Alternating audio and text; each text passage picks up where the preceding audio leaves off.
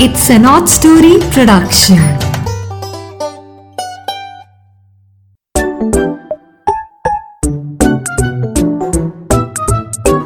Hello दोस्तों, नीरा की नैया आज फिर से हाजिर है आपको नई सैर कराने के लिए और इस बार समुद्र की सैर करेंगे और एक नई मछली हाथ में आई है ये लाई है हमारे लिए अरेबियन नाइट्स की स्टोरीज में से एक कहानी और हमने उस कहानी को नाम दिया है अपना तीन वरदान।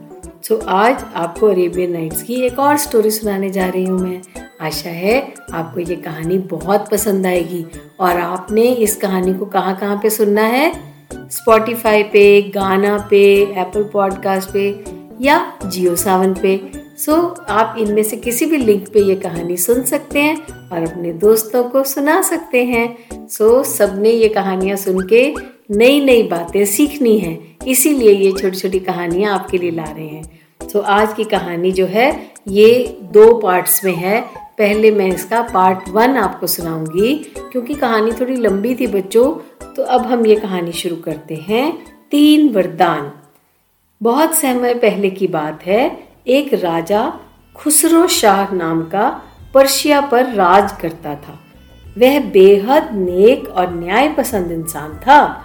उसके राज में बकरी और शेर एक ही घाट से पानी पीते थे। हर तरफ़ सुकून और शांति से उसकी प्रजा रहती थी। सभी उससे बहुत खुश थे।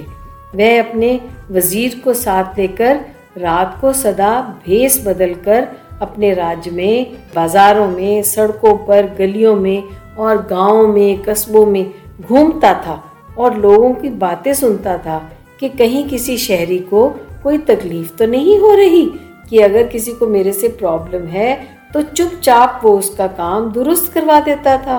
तो एक रात घूमते घूमते वह एक गरीब के मामूली से घर के पास से गुजरा।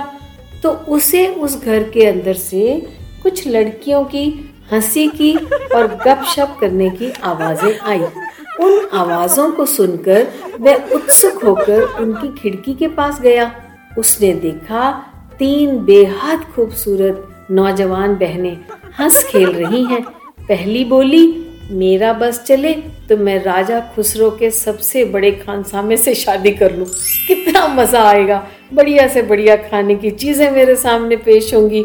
मेरी ज़िंदगी जन्नत बन जाएगी। दूसरी बहन तुनक कर बोली, मेरा तो मन करता है राजा के सबसे बेहतरीन खजांची से शादी करवा लूँ। हमेशा के लिए ज़िंदगी में ऐश ही ऐश और पैसा ही पैसा आसपास रहेगा।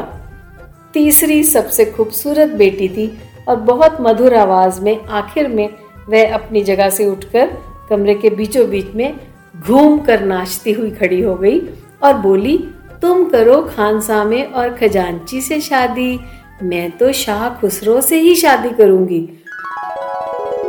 और उसकी रानी बानो बनकर सारे मुल्क पर राज करूँगी। मेरे चाँद जैसे, सूरज जैसे राजकुमार पैदा होंगे, जो बड़े होकर अपने अब्बा का नाम रोशन करेंगे और हम बेहद प्यार और सुकून से ज़िंदगी भर रहेंगे।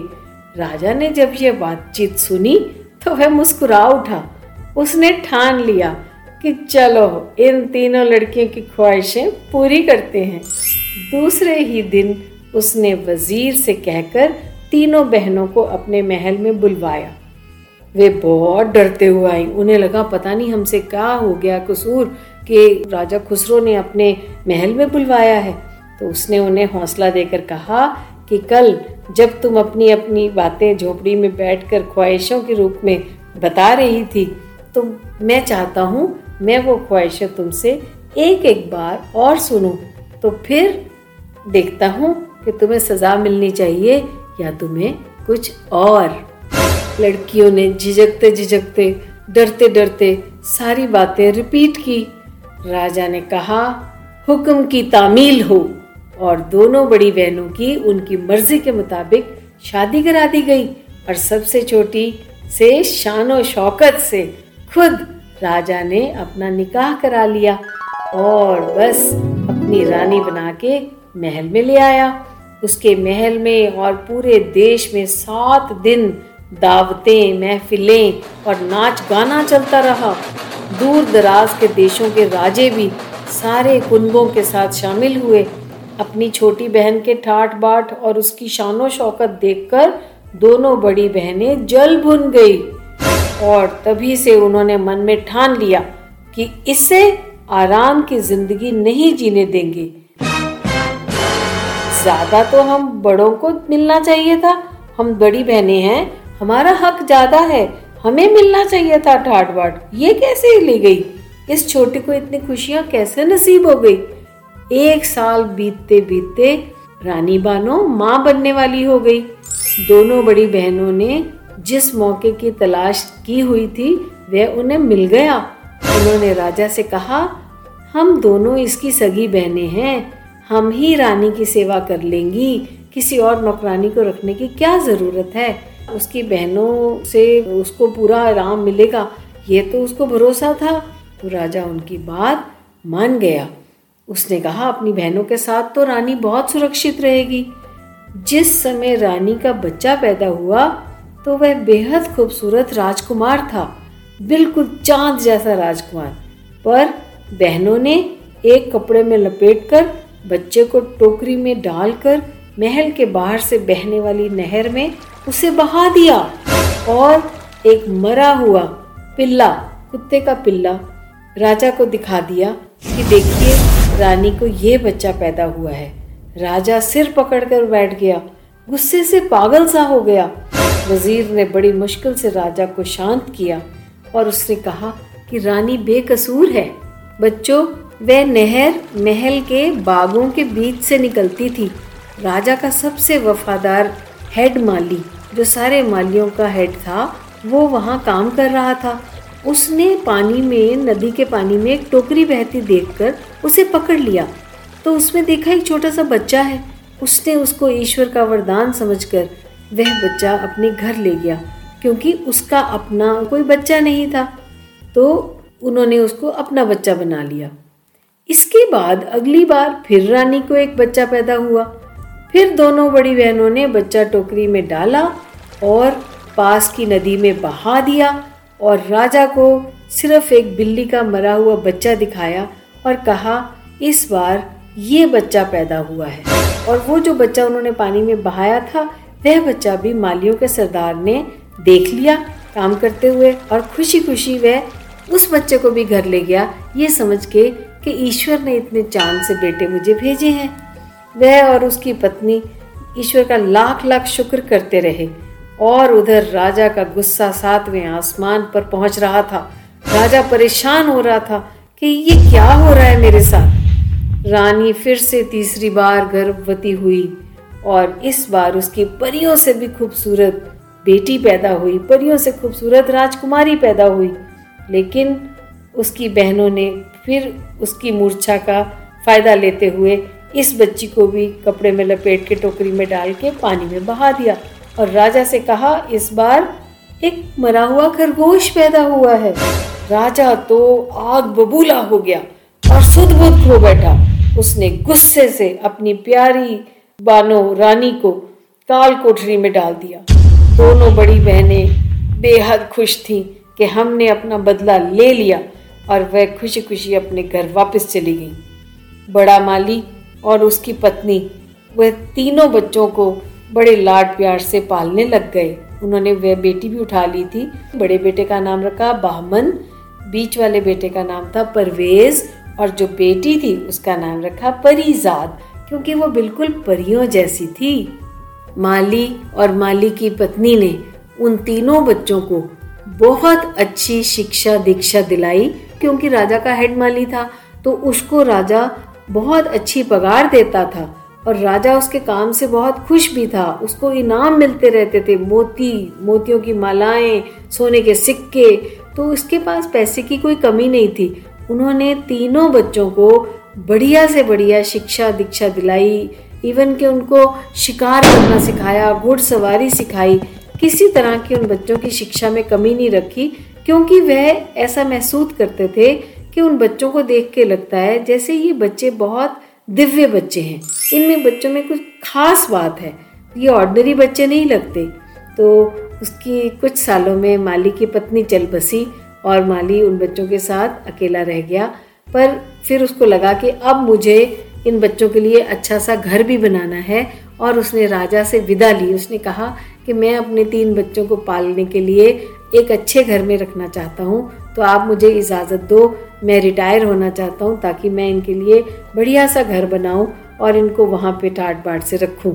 राजा उसके काम से बहुत खुश था, इसलिए उसने खुशी खुशी ढेर सारा पैसा दे के माली को विदा किया। माली ने शहर के बाहर एक बहुत खुले मैदान में बड़ा सा महल नुमा मकान बनाया और उसने बच्चों के साथ जाकर उसमें रहना शुरू कर दिया। उसकी उम्र हो चली थी, इसलिए वह अब कोई और काम नहीं करता था। लेकिन बच्चों के लिए जो मकान, महल बनाया उसने, उसको उसने बेहद बढ़िया चीज़ों से सजाया और राजा के दिए हुए पैसे का उसने बहुत सही इस्तेमाल किया। घर के चारों तरफ़ शानदार बाग बगीचे भी थे और देश विदेश से लाए हुए फल और पौधे उसमें लगाए। कुछ समय बाद वह भी बच्चों को बड़ा करके स्वर्ग सिधार गया। लेकिन जाते जाते बच्चों को यह शिक्षा देकर गया कि हमेशा साथ साथ रहना, प्यार से रहना, तुम तीनों भाई बहन हो, हमेशा यही समझना, क्योंकि वो मन में सोचता था शायद ये भाई बहन नहीं है, क्योंकि मैंने अलग अलग टाइम पे उठाए हैं पानी में से। लेकिन उसने उनको यही कहा कि तुम यही समझना कि तुम आपस में भाई बहन हो, अलग मत होना, सदा इकट्ठे रहना। तो बच्चे भी उसे अपना पिता समझते थे और उसके जाने पर बिलक बिलक कर रहे और धीरे धीरे उनका जीवन संभलता रहा और आगे से आगे चलता रहा। उनका महल और बगीचे देखने लोग दूर दूर से आने लगे। वे आके उनके बाग देखते थे, उनके महल के कमरे देखते थे। एक दिन दोनों राजकुमार शिकार पर गए हुए थे और परिजात नौकरों के साथ घर पर अकेली थी। एक बूढ़ी औरत उनके दरवाजे पर आई। उसको बहुत भूख लगी थी। राजकुमारी परिजात बेहद सुंदर होने के साथ साथ बहुत रहम दिल भी थी। उसने उस बूढ़ी औरत को इज़्ज़त मान से खाना खिलवाया और फिर बड़े शौक से अपना महल दिखाने के लिए अंदर ले गई। उस औरत ने हर कमरे की शान शौकत को बहुत पसंद किया, उसकी बहुत तारीफ़ करी। चारों तरफ़ के बागों के पौधों की रौनक पर तो वे बहुत निहाल हुई। लेकिन जब वह राजकुमारी से विदा लेने के लिए बाहर के दरवाजे तक आई, तब वह बोली, तुम्हारे बगीचों में एक बहुत बड़ी कमी है बेटी। तो राजकुमारी हैरान हो गई तो बोली, कि ऐसा क्यों कह रही हो माँ? तो वो कहने लगी हाँ तुम्हारे बगीचों में एक खास चीज़ की ज़रूरत है, वह है तीन दैवीय वरदान। अगर ये तुम तीन वरदान अपने घर ले आओ तो तुम्हारा घर दुनिया का सबसे अनोखा अजूबा बन जाएगा। राजकुमारी व्याकुल उठी। उसने ये जानने की बहुत जिद की कि वह तीन नायाब वरदान क्या हैं। तो इस पर वह बुज़ुर्ग महिला खूब खुश जब उसकी हुई तो बोली कि मैं आपको बताना चाहूँगी कि सबसे बड़ी जो एक वरदान है वो है हिंद देश के आगे ऊँचे पहाड़ों की दीवार है। और उन पहाड़ों पर कहीं एक बोलने वाला पक्षी है। उसका नाम है बुलबुले हाजर दास्तान।